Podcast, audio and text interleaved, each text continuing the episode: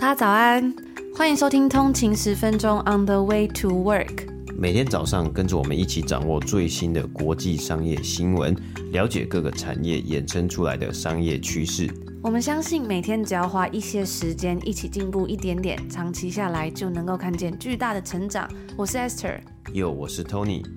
让我们一起在通勤的路上前往世界。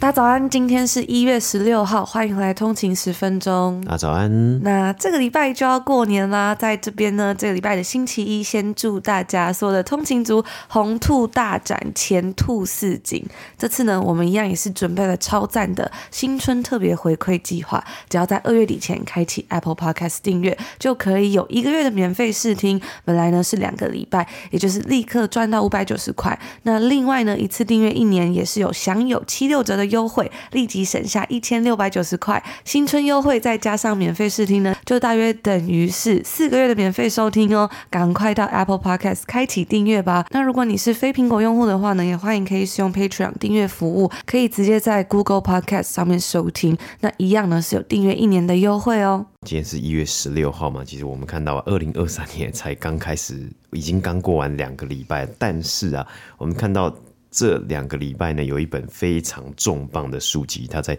上个礼拜出版啊。那这本书的出版呢，也似乎宣告了二零二三年的畅销书籍宝座呢，就非他莫属啊。那正是英国的哈利王子他所出版的最新回忆录。那书名呢叫做 Spare，S P A R E。那它在中文里面呢是可以翻作叫做可能是备用，或者是呢这里呢更正确的一个翻译说法呢，应该叫做。备胎啊，那这个呢，这个字啊，似乎就算是已经作为他可能他对于他自己人生一生之中的写照之一啊。自己啊，其实在上个礼拜啊，也跑去买了一本，就是买了这本 Spare 啊。那看到他其实在呃各大的书店呢，都非常非常多啊。那它的销售量呢，也是非常的好啊。他在上市，就是上周上市的第一天呢，就创下了金氏世界纪录，热卖了超过一百四十万本，所以一天就卖了一。一百四十万本书啊，真的非常非非常厉害，创下史上最快非小说类的书籍销售的记录啊！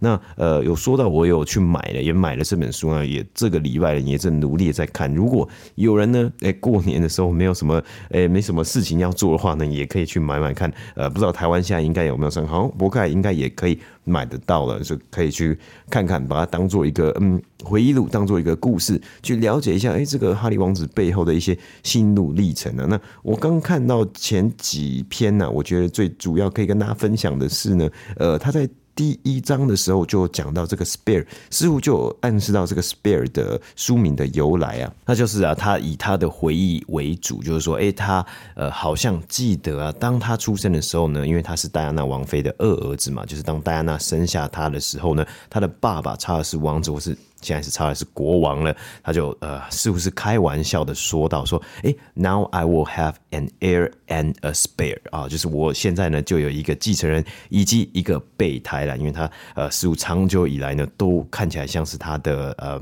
兄长，他的哥哥呃威廉王子的一个备胎嘛，那甚至是在这个呃王位的继承顺位上面呢，都已经是他爸爸，然后在威廉王子，然后再是他嘛，所以呃，他一生呢，他感觉好像自己呢虽然是。个笑话，就是呃，他查尔斯的笑话，但是呢，好像对他来说，一生好像就是一个呃。只是做来做紧急备用的一个人选而已啊。那我还没有看完呃这个整本书啊，但是我会呃努力的来看一下，希望呢可以赶快一点呢跟大家分享更多，包括这本书的一个呃内容。如果大家有兴趣的话，那他这本书呢其实里面也提到了蛮多，就是这个呃幕后的一些嗯、可能比较呃辛辣、比较特别的一些故事啊，连包含就是主要是来自于哈利王子自己的回忆还有经验嘛，像是呢他跟。威廉王子的争执啊，还有他在阿富汗服役的时候呢，他曾经杀死了二十五名塔利班士兵，以及。戴安娜王妃过世对他的影响等等的。除了这个之外呢，其实今天还有一个小故事，也蛮想跟大家分享的。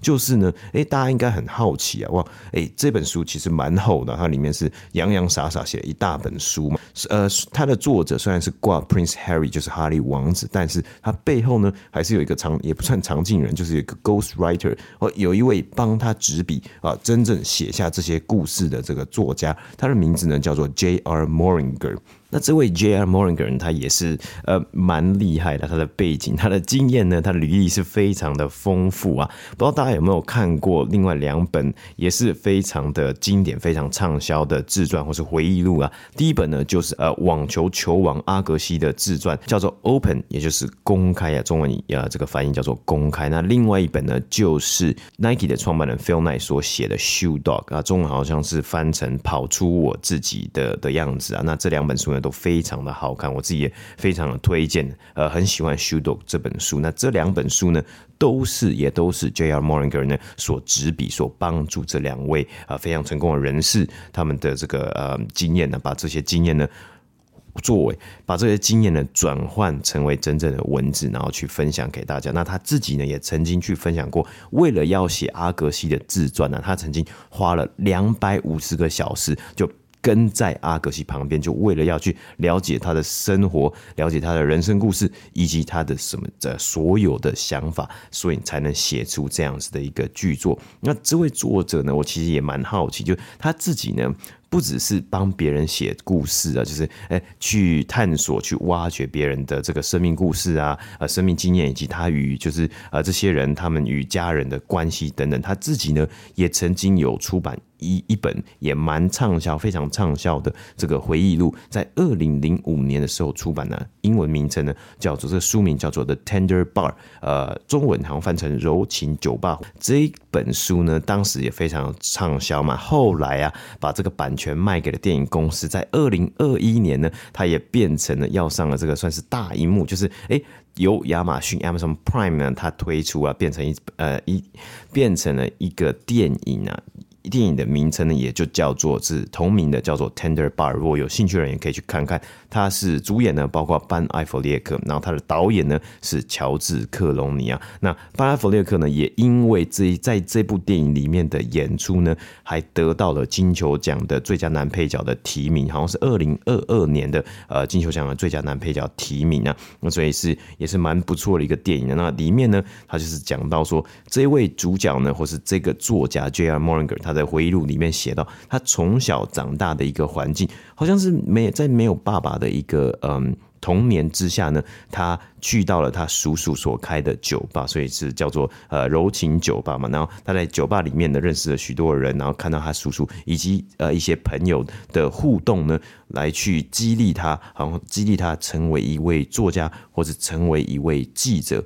的这个呃点点滴滴，还有这个心路历程啊。那除了这个之外呢，他其实也曾经得过普利兹奖啊，就是透过一些报道，曾经在呃 New York Times 以及 LA Times 等等的这些这种报社啊、媒体公司所任职过，所以他的故事呢，其实也蛮特别、蛮厉害的。嗯，今天呢，在这边分享给大家，大家如果有兴趣的话，也可以趁着过年呢去看看这部电影的《The Tender Bar》。那接下来跟大家分享这个新闻呢，是跟航空业有关。达美航空 Delta Airline 呢，最近要推出他们免费 WiFi 的服务了。那虽然呢，在上个礼拜，美国境内航班呢，因为 FAA 系统宕机大乱，前几周呢，也因为暴风雪的问题，还有一些气候的问题啊，造成像是西南航空取消各种班，西南航空各种取消还有班机延误的现象。但是呢，许多航空公司还是很努力，想要让搭机的旅客体验到更多的。科技这样子的感觉，那达美航空呢，最近就宣布说，从今年的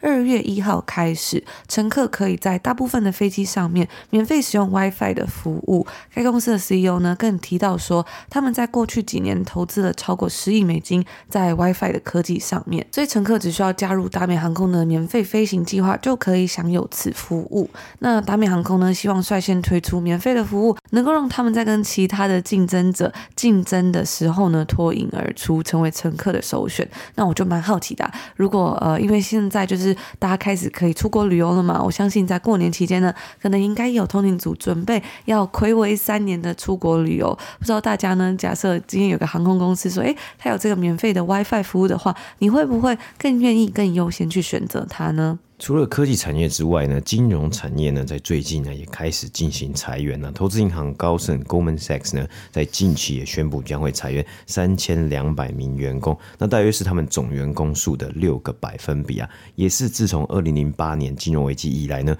高盛所进行最大规模的裁员动作。那高盛呢，也即将在本周呃公布最新一季的财报啊。那近期也首度的提到啊，他们旗下的这个消费者借贷业务。自从二零二零年亏损了大约哦，这几年下来亏损了大约三十亿美金嘛。那我们也知道高盛呢，它最主要是在投资银行的部分，所以其实呢，很多时候呢是协助于呃这种企业啊、公司啊来进行可能是并购、收购案的建议等等的，或者是呢在呃证券上面、股票市场上面呢呃来做协助公司呢在股票市场上面呢 IPO 嘛去发行股票那。这些公司呢，当然高盛呢，虽然呃长久以来他们就是一个投资银行，但是他们也是一直希望想要进入这种 consumer banking 啊这种消费者的银行的这种领域啊，但是呢，他们在进入这样的市场的这个旅途之中呢，其实受到了重重的挑战。嗯，其中为人知道的一个呃合作或是一个 project 呢，就是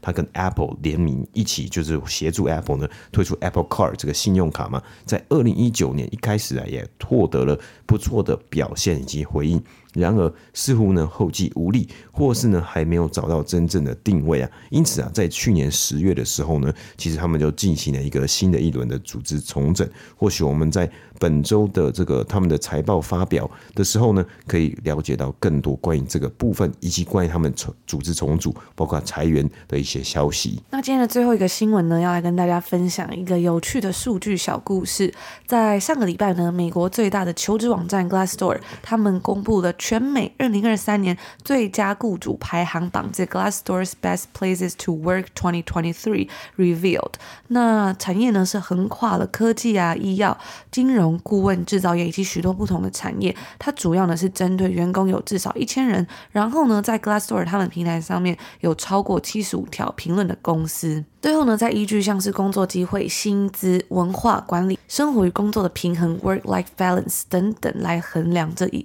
等等的来衡量公司。那在整个榜单里面，我们等下会稍微跟大家分享前几名的公司。在这一次的这个公布里面，比较特别的是，今年的百名排行榜之中呢，有两间公司它首度跌出百大排名，令人感到蛮意外的。那其中一间就是苹果 （Apple），另外一间呢就是脸书的母公司 Meta，他们都是首度跌出。百大排名之外，那接下来呢，话不多说，我们就来看看排行榜前几名的公司到底有什么。第一间公司呢，应该平常大家比较少听到，它叫 Gainsight。那它是一间 SaaS 公司，主要在做呢是跟客户服务相关的这个软体，也就是一个这样子的 SaaS 平台。第二间公司呢，大家应该就比较耳熟能详是这个 Box。第三名是 Ben and Company，是一间顾问公司。第四名也是一间顾问公司，也是鼎鼎大名的 McKinsey and Company。那第五名呢是这个。半导体公司 NVIDIA，第六名是 MathWorks，第七名是 Boston Consulting Group，也是顾问公司，第八名是 Google，